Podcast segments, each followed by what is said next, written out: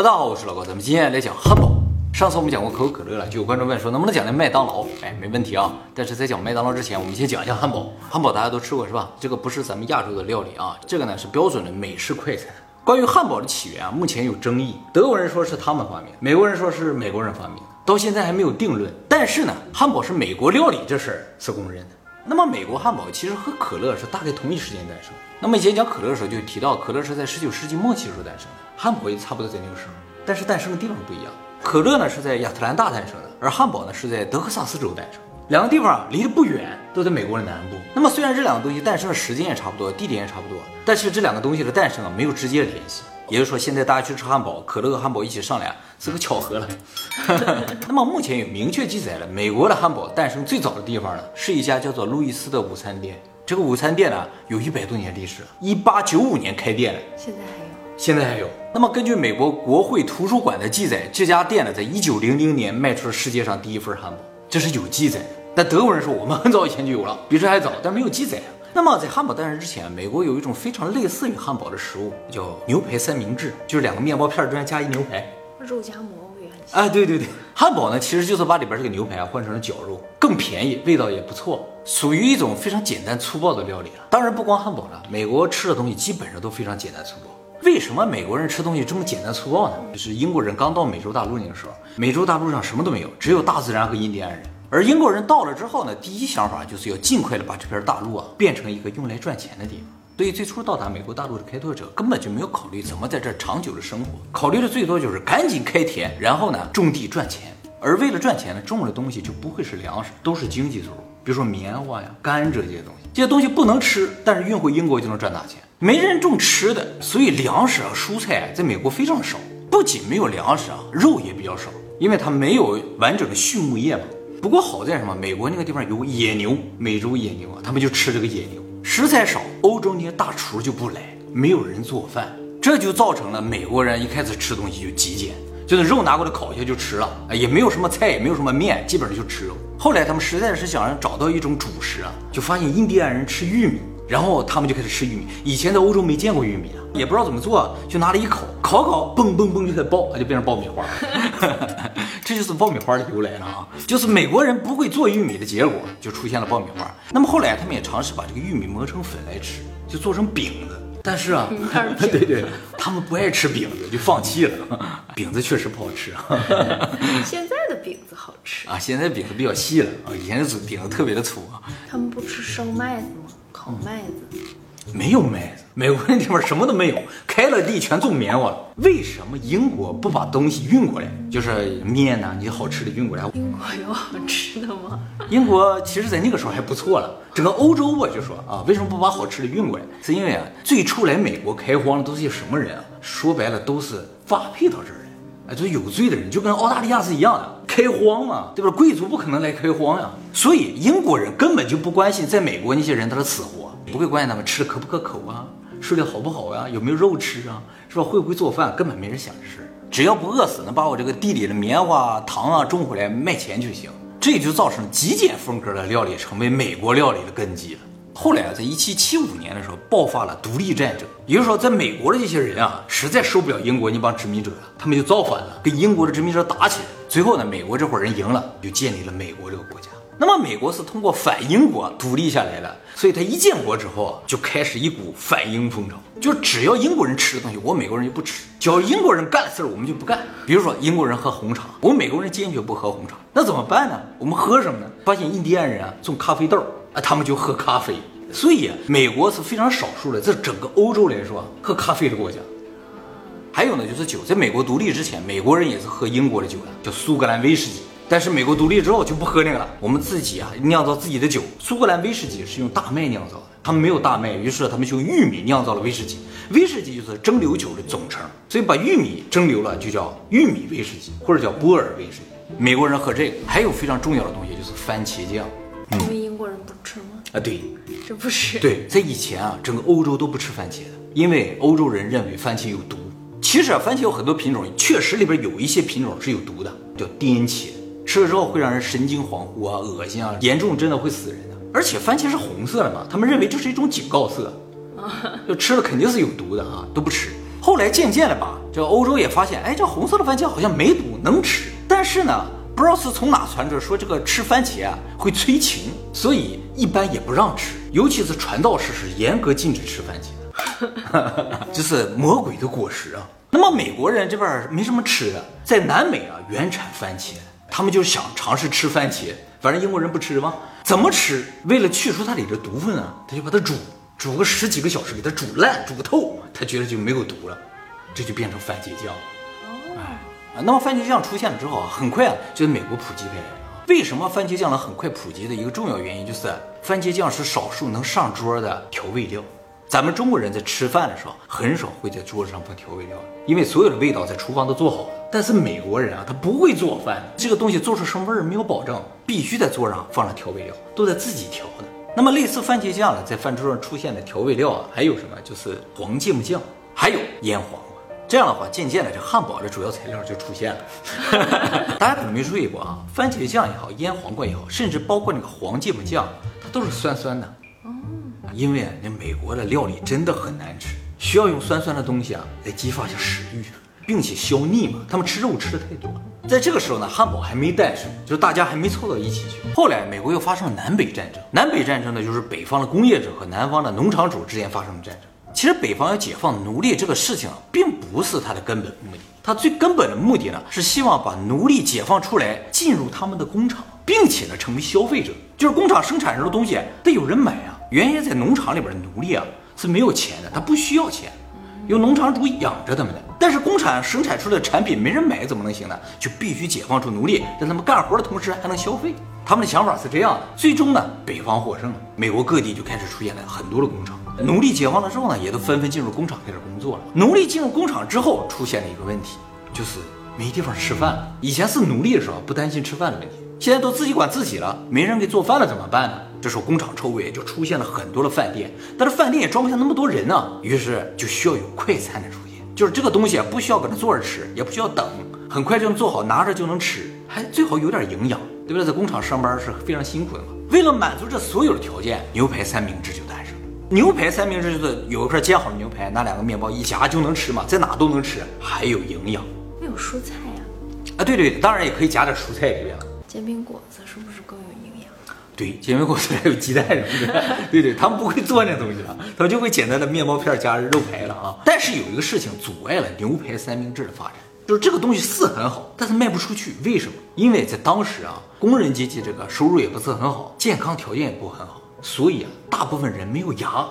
没有牙、哎，就说十九世纪末二十世纪初的时候，在美国工厂里工作那些工人，平均每个人只有四颗牙。就是因为条件不好，卫生不好，也不刷牙，牙很快就掉光了。年纪轻轻都没牙了，咬不了牛排，牛排、那怎么办？和牛，对对，要有和牛是最好的了。这个问题在一八七六年的时候得到了解决。在一八七六年的时候，美国啊费城的地方开了世博会。一八七六年是美国建国一百周年啊，所以这一届的世博会也叫百年博览会，特别盛大的一次万博会啊，总共有三十七个国家参加，游客有一千多万人。在这一届世博会上出现了几个对后世影响非常大的东西，一个电话，就在这一届世博会上第一次出现了，啊，贝尔发明的。还有一个就是绞肉机，啊，这个东西是德国人发明的，发明它的人啊叫卡尔德莱斯，在美国第一次出展呢，就是在这个万博会上。那么在绞肉机出现之前，不是说不能够绞肉，只是要做肉馅儿都得人亲自来剁的，非常的费时费力的。有了这个绞肉机之后，就可以把很硬的肉啊、咬不动的筋啊，还有一些内脏都绞碎了之后，和好肉掺在一起。而这种绞肉呢，也可以做成牛排，更加柔软，没有牙也咬得动，更便宜，而且也有营养，味道也不错。再到后来呢，就把这种绞肉的牛排加上番茄酱，加上黄芥末酱，再加上酸黄瓜，配上两片面包，哎，就变成了汉堡。这就是汉堡的诞生。那么为什么叫汉堡？汉堡啊是德国第二大都市的名字。为什么在美国诞生这个东西叫汉堡？因为当时在美国有很多德国的移民，他们特别喜欢吃这个东西。其实根本上那个腌黄瓜就是德国的传统菜肴。大家知道啊，德国人也不会做饭，东西也特别难吃，他们就能接受美国这个饭菜，所以都移民到美国去了。其实整个欧洲啊，德国人移民到美国是最多的，因为他们能够接受美国的食物，而且他们认为在美国会有更多的机会获得土地、获得发展的机会，比在德国要好，所以就纷纷到了美国去了。移民一个最主要的因素，觉得是看饮食。是啊，东不好吃你肯定去不了，对不对？英国人、法国人是不可能去美国的，太难吃啊。其实有很多有名的美国人都是德国的后裔，比如说爱因斯坦、布鲁斯威利斯、洛克菲勒、特朗普，哦，他是德国后裔。而当时大部分德国的移民啊，都是从汉堡那个城市的渔港出发，哦，汉堡港，然后直接到了美国。所以在美国人看来，来的德国人都是汉堡人。哎，他们又特别喜欢吃这种牛排三明治，所以美国人就管这种牛排三明治啊叫汉堡人 （hamburger）。这样，对对对。哎，其实美国特别喜欢把食物啊用各个地方的人来命名，比如说啊，这个热狗原先叫什么？叫法兰克福人，也是从德国来的。因为热狗其实就是一个面包专门加个肠嘛，那个肠叫法兰克福肠，哎，所以就叫法兰克福人。怎么后来就改成叫热狗了呢？是因为它特别细长嘛，那个肠特别像德国原产的腊肠卷，哎，所以 没那么像，所以就叫热狗了。还有一个就是香肠 Wiener 维也纳。哎，都是德国那片儿。其实美国的饮食文化受到德国影响特别的大，而且就为了讨这德国人喜欢，故意把汉堡做成一个像碉堡一样的形状。汉堡就是碉堡的意思，就是汉堡那个城市，这个名字就是碉堡的意思。所以从德国来的都从汉堡来的，一看这个东西，哎，就叫碉堡，还很好吃，所以德国人特别喜欢这个。像碉堡吗？原先其实汉堡是有点方的。不是现在这完全圆的，所以汉堡实质上就是指这种德国人特别喜欢吃的，有点像小碉堡的这种牛排三明治。其实还有一个东西啊，跟德国人有关系，就是薯条啊。美国人不太吃土豆了。德国人特别能吃土豆，这薯条还好吃一些。是啊，你不渐渐的觉得这个汉堡这个盘上的所有的东西都是德国人的？所以德国人说这他们发明的也是有道理的，连绞肉机都是人家发明的嘛，还用了人家的地名，跟美国人都没啥关系。但是最后把它组合到一起的是美国人，你说这是谁发明？所以汉堡实质上就是一群不太会做饭的美国人研究了一百年研究出了这么一个产品。好处呢，就是方便、便宜，味道还可以。那么这么多优点的汉堡，在美国出现之后，很快就火了，很多饭店都开始做汉堡，竞争也非常的激烈啊。结果呢，这所有竞争了做汉堡的家，有一家脱颖而出，这家呢就是美国曾经特别有名的一家汉堡店，叫白城堡。一九一六年开业的，至今都有，是美国非常有名的连锁店啊。白城堡是怎么出名的？就是在汉堡的竞争过程中啊，汉堡有一个隐藏的问题爆发，就是说汉堡用的是绞肉嘛。所以原则上，这个肉里边有什么，只有做的人知道，吃的人是不可能知道的。那么各家呢，为了竞争汉堡，就不断的降低成本，所以里边掺的东西啊就越来越差，掺一些硬的肉啊，掺一些筋呐，掺一些内脏还好，有些人呢就开始往里掺一些快要过期的东西。为了不让人发现呢，又掺了很多的调味料，让你吃不出来。而且那个时候啊，冰箱不是很发达的。肉这个东西本来就容易过期，再加上汉堡这个东西都是在小摊上卖的，那个地方本身也没有冰箱，结果呢，这个汉堡的品质呢越来越低，而且严重的时候引发了很多集体食物中毒。虽然这是一些个别店出了问题，但是呢，引起了大家对汉堡的恐慌，因为根本上不管你店有没有问题，吃的人都不知道你里边掺了什么。是的。还有一个就是美国啊，从始至终直到现在啊，医疗都特别的昂贵，我不可能因为吃个汉堡去看病嘛，所以大家都不太敢吃汉堡。认为汉堡是特别不卫生、特别危险的一种食物。其实也正因为美国医疗特别昂贵，就造成可乐火了。治病？对对对，可乐能治病吗？光喝可乐就不用去医院吗？就在这个汉堡危机当中啊，白城堡出了一招，解决了这个问题，一下脱颖而出了。他把自己的店面弄成透明的了，全是玻璃，你在店外边就能看到他们是怎么把肉进来的，然后怎么做成绞肉，怎么做成汉堡，全都看见。而且他们的宣传语就是最安全、最卫生的汉堡。为了表现这种安全嘛。他们把自己的那些贩卖店全部做成白色，取名为“白城堡”。白色就是健康卫生嘛。而且呢，他们为了让这个汉堡的肉能够熟透，其实基本上熟透了问题就不大了。他们就把这个汉堡肉做的特别薄。哎，现在的汉堡肉挺厚的嘛，原先最开始说的特别的薄，就像那个火腿肉片儿一样，那么薄。哎，做的那么薄，然后加上一个小面包，一个汉堡就这么大点儿，当然价钱也很便宜了啊。白城堡的汉堡是最便宜的，一个只要五美分，大概相当于现在一美元左右。由于特别小吧，一顿饭大概吃三四个。不过你要是不能吃的话，吃一两个也能吃饱。那么这种小小的、既安全又卫生的，价钱又不是很贵的，你想吃几个就能吃几个的这小汉堡就火了嘛。这个白城堡成功之后呢，就在一九二一年开始连锁化，用了十年时间，最多的时候啊，达到了全国一百三十个店铺，成为美国第一大连锁了啊。其实啊，把这个白城堡推到它发展的顶端的，是一九二九年发生的一个事情。就是美国经济大萧条。